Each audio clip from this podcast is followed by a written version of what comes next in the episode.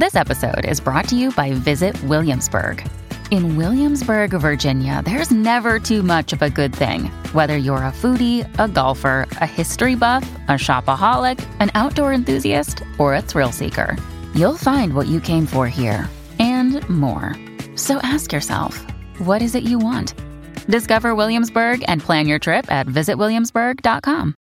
This episode of For Real is brought to you by TBR, Tailored Book Recommendations, the perfect last minute gift for the readers in your life. Is your favorite book lover hard to shop for, or are you running out of time to shop at all? Give the gift of TBR Book Riot's subscription service offering tailored book recommendations for readers of all stripes, which you can schedule to show up in your loved one's inbox on whatever day you like. Choose from plans that allow your loved one to receive hardcover books in the mail or recommendations by email as a one time gift or year long subscription, and sit back while our bibliologists do the rest. When your recipient redeems their gift, they'll complete a profile to tell TBR about their reading preferences and what they're looking for, and they can even connect their Goodreads account. Then we'll match them up with a bibliologist who will handpick recommendations just for them. Gifts start at just $16, so there's an option for every budget.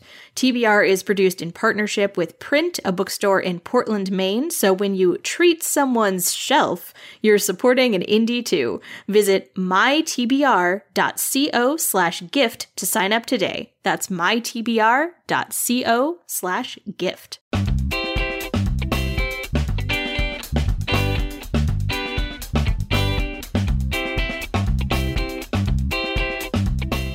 Welcome to For Real, a bi weekly nonfiction books podcast that puts the spotlight on books that tell it like it is.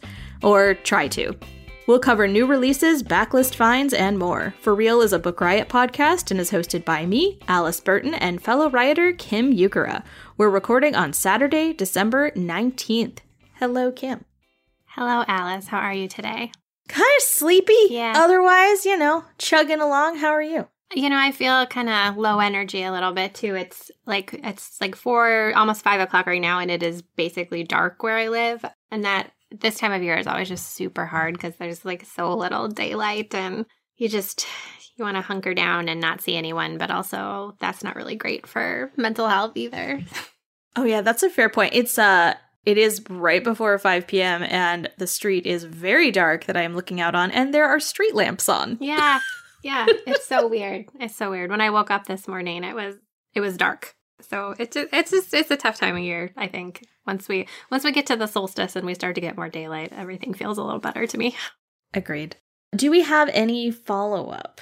We do actually. Um, so last episode we were talking about tracking books and Goodreads, and that's what we both kind of use. And uh, also kind of bemoaning though that uh, Goodreads is owned by Amazon and it's not a great website and all of that other stuff. So uh, a listener, Carolyn, emailed in to let us know about something called uh, the Story Graph. So it is like Goodreads, but without the Amazon corporate doom. Uh, it gives you loads of stats, and you can import your Goodreads library so you don't lose it all. Uh, she says that she, Carolyn says, she's a convert from Goodreads to StoryGraph, um, which uh, right now the website is beta.thestorygraph.com. And you said you actually like, like tried it out. I didn't get a chance to yet.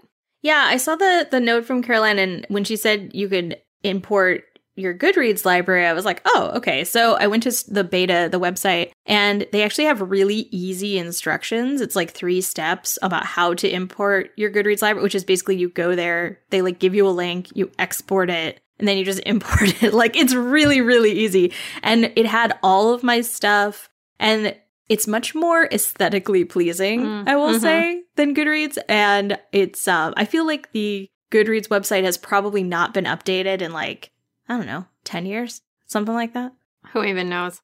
Yeah, who knows indeed. And if anyone's ever tried to use the search function, you know it's like uh, just broken beyond belief. So it was it's a it's a very pleasant experience. They also give you some really nice like um, pie charts and like breakdowns. So if you import all your stuff, you just have those already available to you, um, which is really nice. So uh, thanks, uh, either Carolyn or Caroline. Not sure which one. Yeah, I was going to say too. The other thing that's cool is that it they do like emotional or feeling descriptions of books, and so if you like put a book in and look at it, it gives you stuff like this book is adventurous, challenging, mysterious, and slow paced, and so you can look for books and recommendations based on like those kind of um, more feelingsy kinds of descriptions rather than just like fantasy or something like that.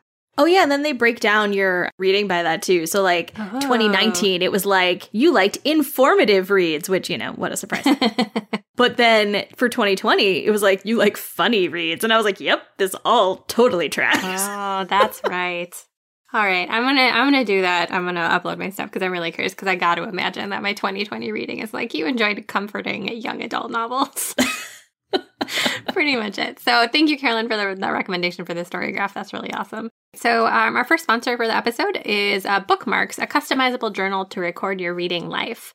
Meet your new reading buddy, an all-in-one spot to record everything and anything book-related. Inspired by bullet journaling, Bookmarks offers ideas for setting up a multitude of book tracking pages with a mix of fill-in prompts, charts, lists, and plenty of dot grid pages to customize. To expand your literary horizons, the journal also includes a section of recommended reading lists compiled by Book Riot. Use bookmarks to jot down when you're, what you're currently reading, what's on your nightstand, your favorite quotes, new vocabulary words, memorable characters, your reviews of recent reads, and more. As a clever bonus, the back flap has a punch-out bookmark, which is super cool.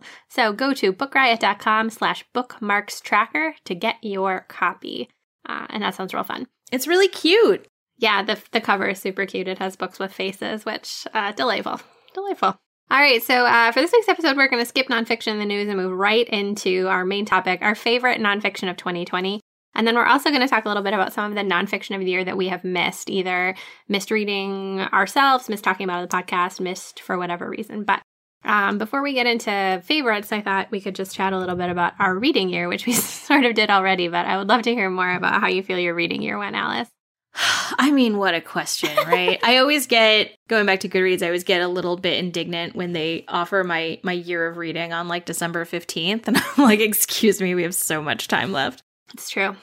I think that I've definitely been reading more comics than usual, which I've noticed I do in stressful years, right? Mhm. Because then you get that like, "Oh, I finished a thing," like high, and then Yes. it's also there's a lot of good comics out there, so that's definitely upped this year. Um, I've also read more books than I have any other year, possibly because of the high number of comic volumes. And yeah, I don't know. I've definitely been leaning more towards funny memoir hmm things. But what about you? Yeah, I think I've uh I haven't done my full stats for the year, but it's definitely from what I can tell like more fiction than nonfiction this year, which I think I've been reading kind of as a comfort. Um the other like thing I know about this year in reading is that I did a lot of fiction on audiobook and I think that's maybe skewing the stats just a little bit, but I did this thing where I would um like do series or trilogies or whatever and i would do them on audiobooks straight back to back to back. And so i would spend just like all this time with this one set of characters. So like i did maureen johnson's truly devious um, young adult mystery trilogy. I did those straight through. I have listened to four of five of jasmine guillory's romance novels um, and i did those essentially back to back to back and i'm just waiting on getting the fifth one from the library and then recently I did Marissa Meyer's Renegades trilogy, and those are like 16 hours long, and I did all three of them back to back to back. Wow. So that's been a weird, I don't normally, I don't feel like I normally do that with audiobooks. So that's been kind of an interesting change for the year. But yeah, in nonfiction, I think I read a lot of it early in the year. And then later in the year, I've been leaning towards things that are shorter or memoirs, like you said, stuff that's a little less intense, I would say, because 2020 has been an intense year.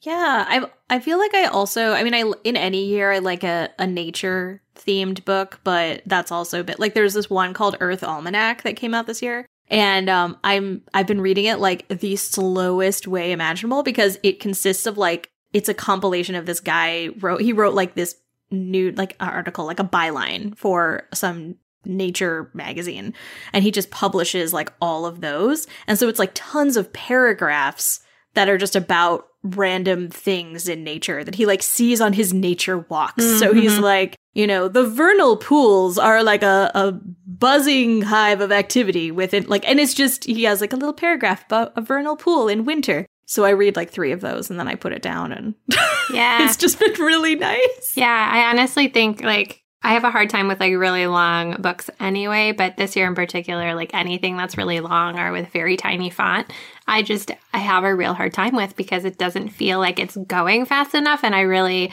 have needed that feeling of like I finished a book, you know, cuz like there's nothing you have control over except like I finished this, you know.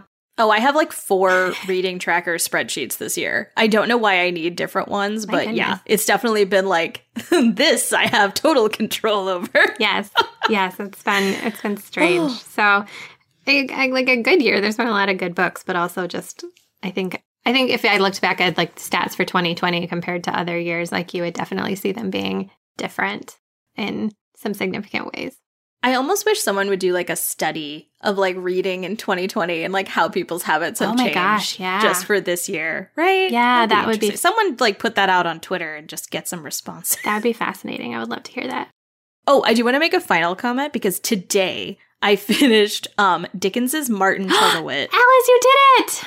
I did it. Yes, it happened. Good for you. I want to like do. I'm making that like celebration emoji uh, if that was like a an action. Thank you so much. I have indeed. Uh, I had been reading it for four years, so uh, finally finishing it is a nice feeling. I immediately bought the follow up. Not bef- well, it's not a follow up, right? It's like the next novel that Mhm. Dickens wrote, Dombey and Son. So you know, look forward to hearing a completion thing from me on that in uh, 2024. four years from now. All right. Uh, so, yeah, let's get into some specifics of our, our favorite books of the year so far. And I, I always want to preface this section with saying, like, I did not read nearly all of the, anywhere close to all of the books that came out in 2020. So, this is very particular to me and the stuff that I finished and is not not a best books. It's a, it's a favorites books, which I feel like is important to, to caveat. All right, so uh, my first one is uh, Rust, a memoir of steel and grit by Eliese Colette Goldbach. And this one came out uh, early in the year, and it is a memoir about a woman's story of working in the backbreaking steel industry to rebuild her life. Um, so uh, Eliese Colette Goldbach, she graduates from college. She has a lot of debt, has a lot of personal things going on, and so she kind of is not sure what to do. And so she applies to work at the ArcelorMittal Steel, uh, which is a steel mill in I want to it was near Cleveland. Um, and so this is a chance for her to like get some financial security, um, but also like working at a steel mill as a woman as a, uh, an anomaly. It's strange. And so um, she writes a lot about what it is like working in the mill, about the people she met, about what the experience was like, like physically what it did to her and all of that, which is really fascinating. But what I really liked about the book, and I think why it made my favorites of the year, is that it's not just about that. It is also about, there's a lot in there about mental illness and some of her um, struggles with mental illness uh, through college and then into her working life. It was about growing up in a conservative Christian household and how how that shaped her as a child. And then when she went to college how her views changed and evolved over time. Um, it's about like finding purpose and meaning in your work and in like outside of your work and in your life. And it's just there's a, real, a lot there. And she's so descriptive and just a really interesting person to follow through the mill and like understand what it is like to work there and really like gain an appreciation i think for like what truly like hard challenging work that is. Um, and I just I just found the whole thing super fascinating. So that is Rust, a memoir of steel and grit by Eliese Colette Goldbach. I've read part of that, and I think one of the things I thought was really interesting was like the mill, almost like politics. Mm-hmm, mm-hmm. Do you know what I mean? Like, like where you work is like really important in terms of like status, and then Yeah, um, how long you've been there, and like all this other stuff. Yeah. Yeah, because there's a lot of safety, and like different jobs are safer than other jobs, although all of them are dangerous to a degree. Um, and so, yeah, like getting into certain groups or seniority affects like how safe you might be in this like very, very difficult working situation. Agreed. Uh, so my first pick I've talked about semi recently. It is uh, Shit Actually, the definitive 100% objective guide to modern cinema by Lindy West. This is uh, Lindy West used to write for um, the Seattle newspaper um, The Stranger, where she would she was their in-house movie critic. So a lot of her writing was just about movies, and then you know she moved into feminist criticism, which is also really good. But her movie writing is so funny. And I loved this book so much. And like, it's one of those things where thinking about it, I'm like, I just like recently read it, but I should read it again. Cause it's, because it is so, um, I was going to say episodic, you know, because Mhm. every essay is just about a different movie. So you can very much like dip into it and be like, oh, now I want to reread her essay about Honey, I Shrunk the Kids or Bad Boys 2 or Mhm. Face Off. And I know I said this when I when I first talked about it, but like you absolutely don't have to have seen these movies. Like there were a number of them where I had never seen them and I still was like this is hilarious. And it kind of made me want to watch them, right? Cuz then you mm-hmm. can watch them and then you can read the essay again and be like, "Oh, this is great." So, I yeah, genuinely like I want Lindy West to keep writing feminist criticism, but I also want her to write more hilarious movie reviews. So yeah, it is uh, again shit actually the definitive 100% objective guide to modern cinema by Lindy West. Yeah, I listened to that one on audiobook and I 100% would listen to like 25 more hours of her uh, movie reviews and recaps. They're so great. And like they're very funny, but also they helped me think about some movies that I hadn't really thought about critically before and like what kind of the like messaging is of them. And I think it's a really great example of how like our favorites can also be problematic and we can enjoy them while we can also talk about how bad they are in some like certain ways. So yeah, I loved it. Yeah, for sure. Awesome. Uh, all right, my second pick is uh, Why We Swim by Bonnie Tsui, which is a book about the joy of swimming and water. And I picked this one because when I read it, it was so comforting. I think I read it back in like April, right? So April was stressful and scary and trying to figure this out. And this was just like such a nice book to read. And then reading about swimming and just being like, ah, yes, okay, there are great things in the world. So um, it's a memoir about sort of her love of the water and swimming. But then she does this really awesome um, interviews with lots of other people to give other perspectives on swimming in the water. So, like, there's a whole chapter where she talks to people who are cold water swimmers um, and who do that for like health and personal reasons, which just sounds like I could never, I don't think I could do that because I hate the cold so much, but it was fascinating. There's a chapter where she writes about a swim club in Baghdad where people in Baghdad after the Iraq War and um, soldiers and all these different people would swim at this club and what it taught some of them. There's a, a, chapter about a Nordic Nordic fisherman who survived multiple hours in freezing cold water after a shipwreck, and like what that taught him and what it taught all of the people. And I think the Icelandic town that he lived in. Uh, no, Nordic. He was. I think it was anyway, uh, who lived in the town that he was from, um, and just all these other really interesting interviews. So it's just, it's charming and calm and nice and makes you just feel good about everything, I thought. So, Why We Swim by Bonnie Tsui. That's so nice. I have never been a good uh, swimmer mm. at all. So uh, this this didn't initially draw me that much. However, I do love reading about people talking about something that they love doing. Mm, um, mm-hmm. So that seems like maybe enough of a draw there. Um, my next pick is We Keep the Dead Close, A Murder at Harvard and a Half Century of Silence by Becky Cooper. We've we've talked about this. I think Kim and I separately talked about this book uh recently on the podcast. And I think oh, I think I talked about it for like the books we're looking forward to in like the second half of 2020 or something like mm-hmm. that. But anyway, it turns out it was great.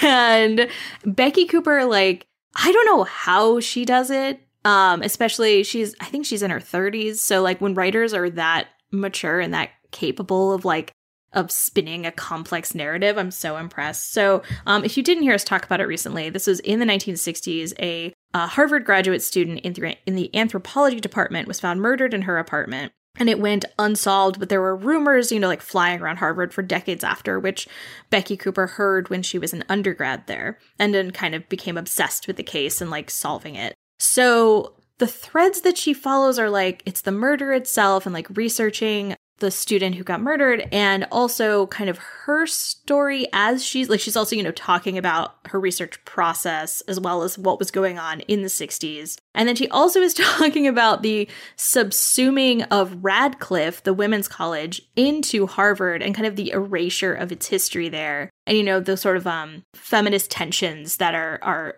still in existence at harvard and definitely were there in the 60s and it's just again, like while all of these different things are going on, they're kept distinct enough from each other to not confuse the plot. And that's just, I find it so impressive. And it's such a fascinating story. Kim, do you have any other sort of things to add about it? Yeah, I think I thought it was like maybe a titch too long, but I I totally agree with you on like the way that it is structured and the way that she puts the whole thing together is just it's just remarkable because you just like keep flipping the pages even though it's this really really long book and I never felt like I it wasn't until like the very very end where I was like, okay, I really just want to know what happened. Like you're it's fun to spend the time like going down these rabbit holes and different things with her. So yeah, I, it's it's really remarkably put together, which I, I like a lot. So yeah, that is We Keep the Dead Close.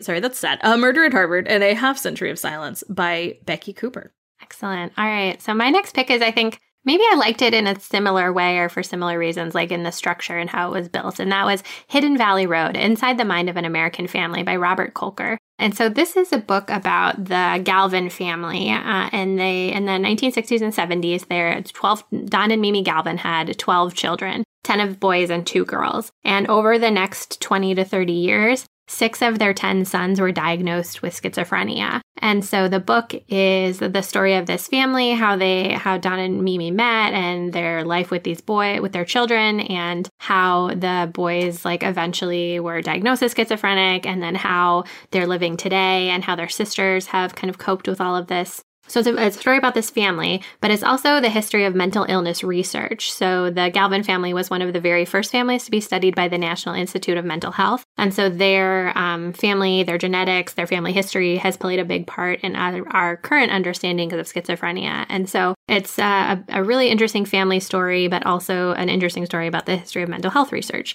And so one of the things I, I, liked a lot of things about it, but I think the thing I really admired about it was the way that it's structured. Like there's 12 boys, they all, you know, have like basic, really basic names. And so it felt like, boy, I could really lose track of all of these different people. But he does such a good job of structuring it and giving you sort of like guideposts about how you remember which brother is which and kind of the major life events that happen to each one of them. So he takes this really big and complicated story, focuses it on this really big family, and then focuses you in again on the family so you can really understand them. And I just thought it was such so well done that I read the whole thing and I felt like I totally understand what, what understood what was happening here. And it um there's I will say like trigger warnings, there's quite a bit of violence and I, so I think that's something to just be aware of. But I think he does a really empathetic and kind story about this family. So uh, I really liked that one. I thought it was really good.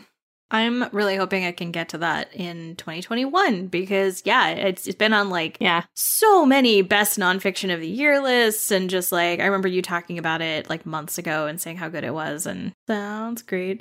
Um, my next pick is Wandering in Strange Lands: A Daughter of the Great Migration Reclaims Her Roots by Morgan Jerkins if you like kind of like travel logs and sociology and American history, um, this is a really good combo of all of those. So the title, right, like Wandering in Strange Lands, is there's in uh, the book of Exodus in the Bible, right? That's where Moses says is famous, a stranger in a strange land. And there that's like Morgan Jerkins is referring to in her context the Great Migration. So this was between 1960 and 1970, 6 million black Americans left uh, their homes in the South and moved to cities in the North, the West, and the Midwest. And through this, Jerkins decides to basically try to rediscover her roots, which is the, the subtitle, right? This daughter of the Great Migration reclaims her roots. So she goes to Georgia and South Carolina and Louisiana and Oklahoma and California and like interviews the people there and also talks about the story of these people who have been like displaced and disenfranchised. And it's just really fascinating. She is again, this is like, you know, this like no I was about to say next generation of writers. I guess that they're they're in their 30s. Maybe it's not necessarily like next generation, but like these women are so impressive and are doing such good work and I'm just like weirdly proud of them. But um the the work that Morgan Jerkins is doing and and this piece in particular, she also has a uh, first book out that I have not been able to read yet. But this one is is much more speaking to my like love of history, you mm-hmm. know. So I was really psyched. But yeah, so if you like all of those things or any one of those things, I would recommend this. So Wandering in Strange Lands, A Daughter of the Great Migration Reclaims Her Roots by Morgan Jerkins. That's an awesome pick. That one is on my books I didn't read this year that I should have list. Uh, so that's one I'm hoping to get to in 2021. All right, so my next pick is uh, Big Friendship How We Keep Each Other Close by Aminatou and Ann Friedman. And so this is a dual memoir. They wrote it together about friendship. So Aminatou and Ann Friedman are longtime, very, very close, big friends. Uh, they co host the Call Your Girlfriend podcast together and have done other projects. And so this is just a book that is about why friendship is important. Why having close friends who you can count on, who, uh, you know, found family kinds of friends matter. So they write about how they became friends, how they foster their friendship. They talk to experts and stuff about how you can foster your own friendships.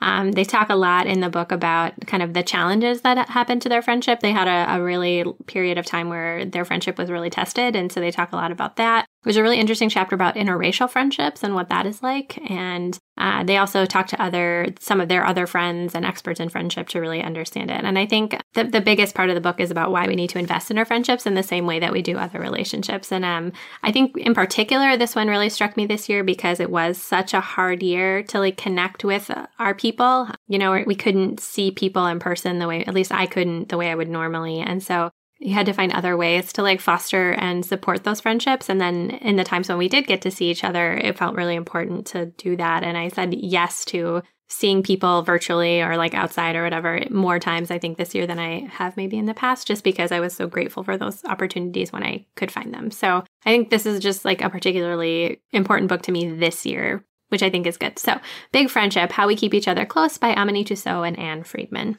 That's so nice. I think I had that in the the nonfiction newsletter this week Hmm, mm-hmm. of like great nonfiction from 2020. So I'm glad that you talked about it. Okay, so my next pick is Disability Visibility First Person Stories from the 21st Century, edited by Alice Wong. So this is an anthology, so like a bunch of essays, and it is for the 30th anniversary of the Americans with Disabilities Act. Um, so that was originally 1990, uh, commonly known as the ADA. And this has chapters like, or essays rather, like the erasure of indigenous people in chronic illness, um, the isolation of being deaf in prison, radical visibility, a disabled queer clothing reform movement manifesto, taking charge of my story as a cancer patient at the hospital where I work. Like, there's so many different types of stories told in this book. And it's the and not to go back always to the cover, but the cover's really good. Mhm. You know, you just highlight that sometimes. But like, not only is it like a collection that you don't normally see, but like it's voices that you don't normally hear in the culture. And I do feel like that is changing bit by bit, but this is part of that work, right? To change it. So I'm I'm really glad this came out this year and um I, I just really, really recommend it. So Disability, Visibility, First Person Stories from the 21st Century, edited by Alice Wong. Excellent pick. Yeah, that one always sounded really good. And I, I feel like I had it checked out from the library and then I returned it without reading it. And I'm bummed that I did that. So, yeah, good pick.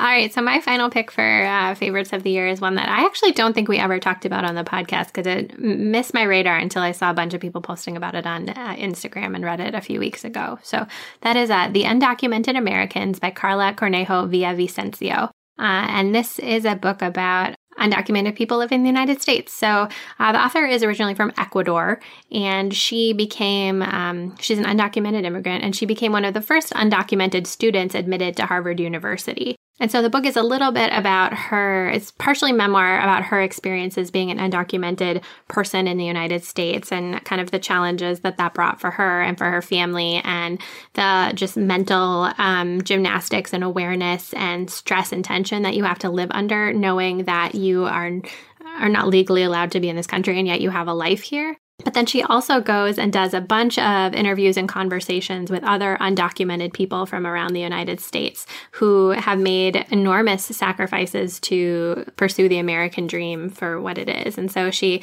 in- interviews undocumented people in New York, uh, Flint, Michigan, which was fascinating, uh, Miami, Cleveland, and New Haven, and kind of uses their stories and her own experiences to kind of put together this like partially reported, partial memoir, partially there's like some kind of stream of consciousness parts. Like she's she's kind of playing with format in some really creative and interesting ways. And it's just like a really one of those books that you kind of get into it and you just keep turning the pages because it just it just flows and it just goes to the next thing and next thing and next thing. It's really hard to put down. I read an article on Medium about it and they called it an immigration punk manifesto, which I was like, that right, that's cool.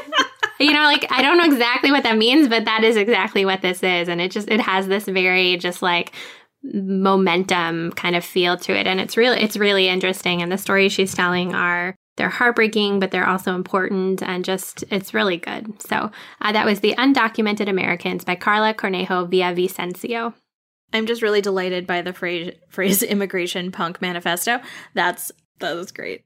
I know, right? So good. Good job. Good job, Medium. Um, my last pick for uh, favorite nonfiction of 2020 is What We Don't Talk About When We Talk About Fat by Aubrey Gordon. Aubrey Gordon was the very long time anonymous uh, writer behind Your Fat Friend, which is a Twitter account, also on Instagram, that you can follow. And uh, is essentially like a, a fat activist, right? So, what we don't talk about when we talk about fat is her discussing the history of the of the sort of fat activism movement and the different tacks that they take like kind of you know like this is how this is how i interpret that like what fat activism means. And like it it's so many different roads you can go down which is just how she like opens it opens the book. And then she talks about the history of how we view fat basically in america and what like how that came to be. The one of the things i thought the most was the most interesting was her talking about bmi as a measurement, which was invented in the mid 1800s by a Belgian man as a way, it was a way to try to find like the average size of like Belgians. and then hmm. has since been taken like and i do think that it's uh at least in in some ways that i've heard i think it's it's being discounted a little more and more right mm-hmm. as like a, a, a clear measuring tool but has definitely been used like by the government and by insurance companies uh and and a lot of other ways that are really harmful to people so she basically talks about uh anti-fat bias how it is really rooted in our culture, which like 100%. And not only that, but it has been getting greater over the last um, decade or two. Like they've been, she like talks about studies that they do, and like um, I think in one it went up. Don't quote me on this, but somewhere around like 40%. That can't be right, but maybe it is. But it's just like, it's nuts. And kind of how the wellness movement is like repackaging the um, diet movement because the diet thing is like, you know, kind of out of favor. So instead they're saying wellness, but by wellness they mean being thin. Mm-hmm.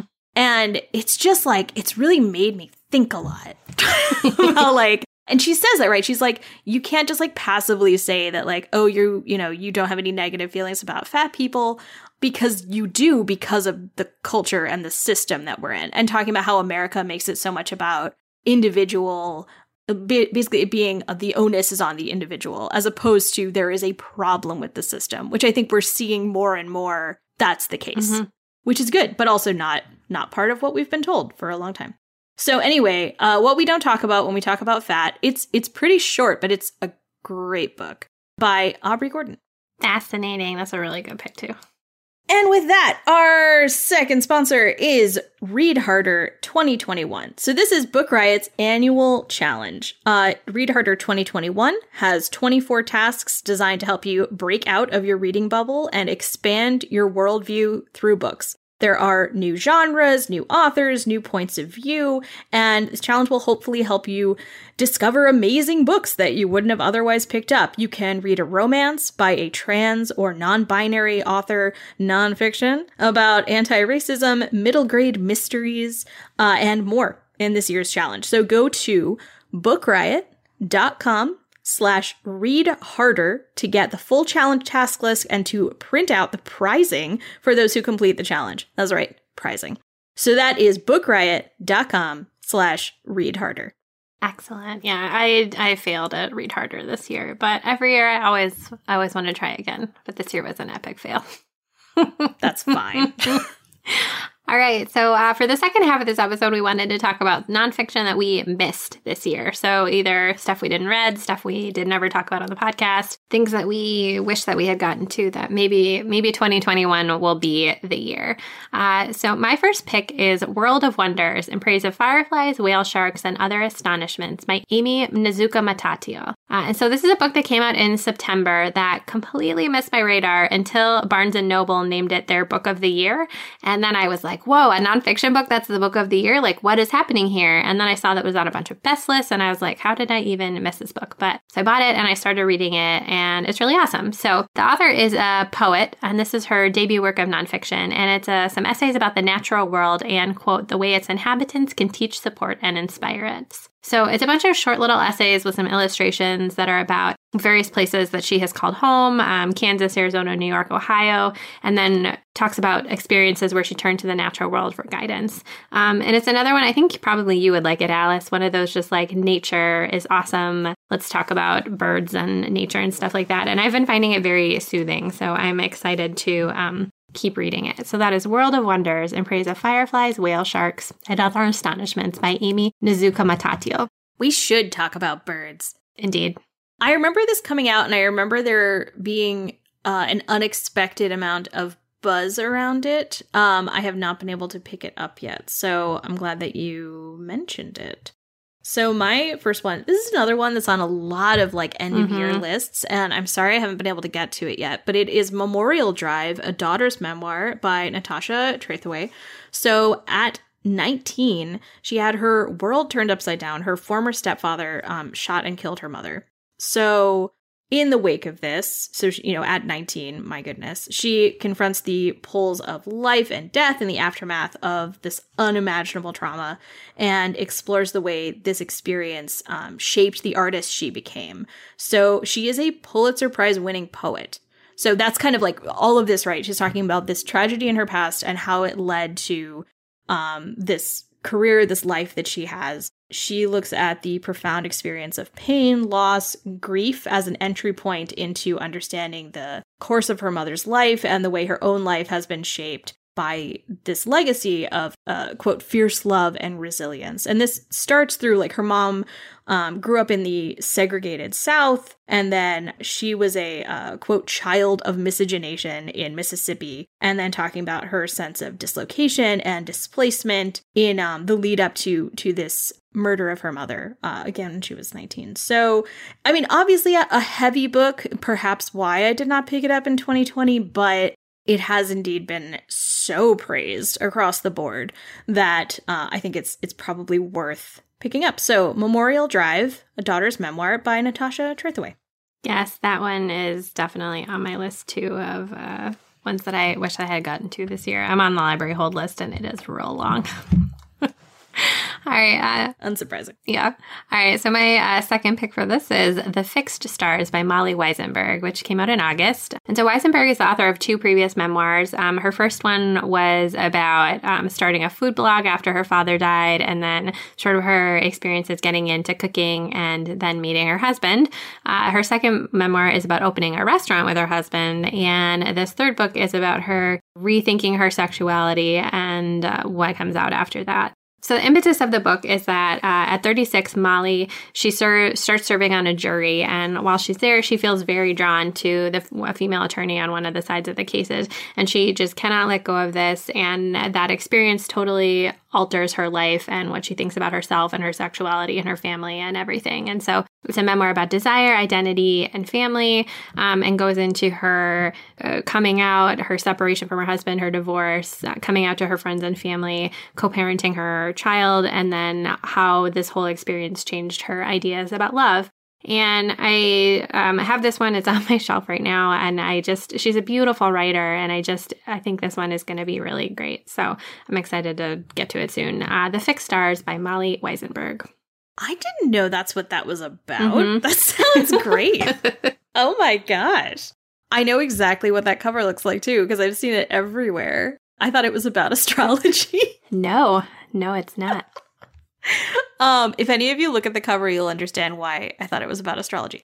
Okay, that sounds great. So, my next pick is Vesper Flights by Helen Macdonald. Uh, Helen Macdonald wrote H is for Hawk, which is a book you will see in most bookstores on a nonfiction shelf slash area. Even if it's a small one, it was uh it did very well. So she in that one is talking about mourning her father and then also her relationship with this I'm gonna say goshawk hmm it's G O S H A W K. It has to be because the word hawk, it's not like goshawk. Anyway, so she is obviously a nature writer, like, right, well, maybe not obviously, but she is writing about these birds. And in Vesper Flights, it continues that, but it's less of a, a through narrative and more of a collection of her essays. Um, this includes nostalgia for a vanishing countryside, uh, the tribulations of farming ostriches, which, yeah, that, that sounds hard. I don't know why you would want to do that. Um, and then talking about like the uh, observing the massive migration of songbirds from the top of the Empire State Buildings and and seeing these like tens of thousands of cranes in Hungary. Basically, it's about birds, but also about life. This again, I haven't read it yet, but I am really looking forward to it because I liked H is for Hawk a lot. So, if you're into that, or if you're like, I just want to read a lady who loves birds talking about life and birds, then this is for you. So, Vesper Flights by Helen Macdonald. Excellent. Yeah, I've seen that on some best of lists as well. So good pick. Uh, all right, so my next pick is uh, The Address Book, what street addresses reveal about identity, race, wealth, and power by Deirdre Mask, which came out in April. Um, and this one is on my radar because I love books that explain how things work or like why things are the way they are. And so this one is all about the origins and implications of the names of the roads on which we reside. So the premise of the book is like we think about street addresses as a way to help like find you like you can tell people where you live but uh, street addresses can also reveal race and class in different areas and so she looks uh, at the fate of streets named after Martin Luther King Jr., how ancient Romans looked around, how na- Nazis haunt the streets of modern Germany, and uh, also what it's like to not have an address and what that means. And so I just, I don't know, just a book about the idea of explaining why addresses are the way they are and what some of the broader societal implications for that are sounds real fascinating to me. So that is the address book, What Street Addresses Reveal About Identity, Race, Wealth, and Power by Deirdre Mask. I had to review that book, hmm. and I think you'll love it. Excellent. she talks about stuff like why we have even and odd numbers on different sides of the street. Ooh, like, like oh, there's like lots of fun, like how we, yeah, yeah. nice. That's a good pick. Okay, my next pick is White Tears, Brown Scars How White Feminism Betrays Women of Color by Ruby Hamad.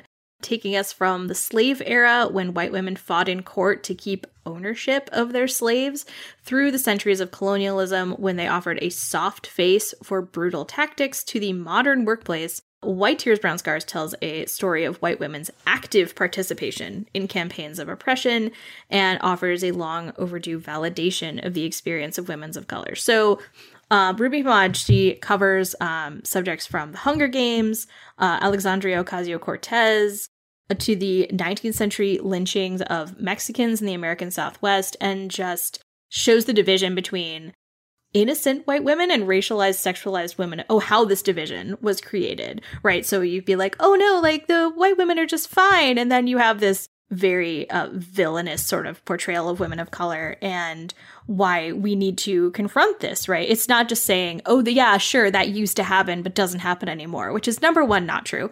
Number two has been um much like this other stuff we were talking about with the sort of like uh, aubrey gordon's book these things have been set into our history. They have informed our media. Like, this is not something that it's like this happened in the past and doesn't affect us anymore. It definitely still does.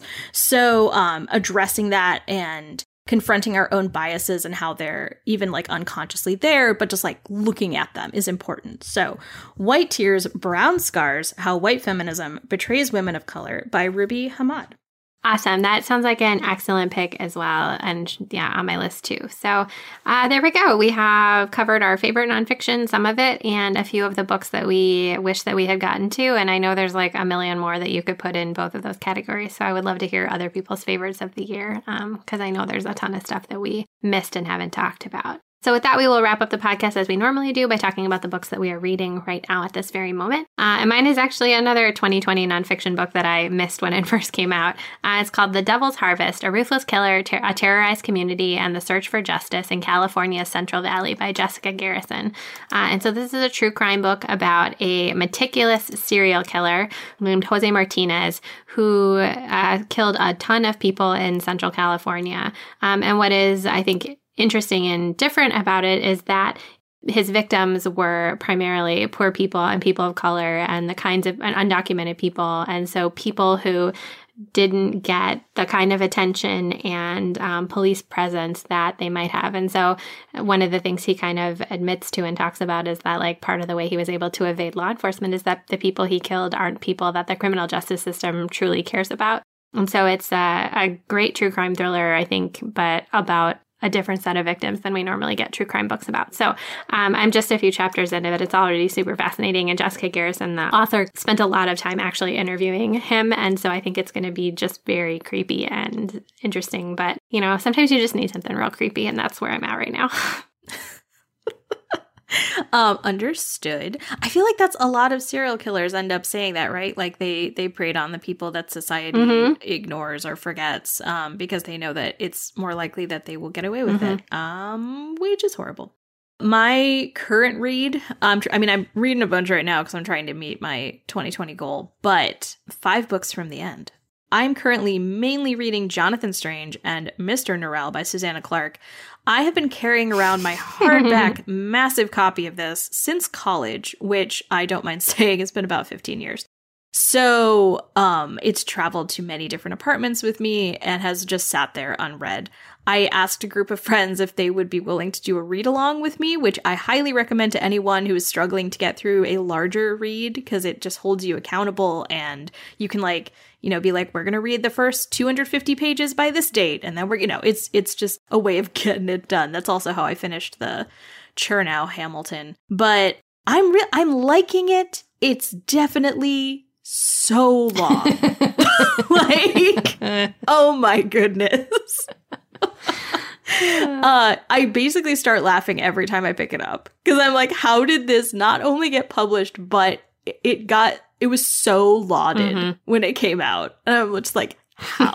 but again, it's it's a very impressive work and frequently funny. And if you like uh, Victorian literature, especially, you will enjoy it. But um, oh my gosh, that's all I have to say on that. So, with that, uh, if you want to tell us, you know, reads you really enjoyed uh, in 2020, they could be fiction. We, you know, would love to hear about the nonfiction. You can message us at It's Alice Time and at Kim the Dork. Our amazing audio editing for this episode was done by Jen Zink.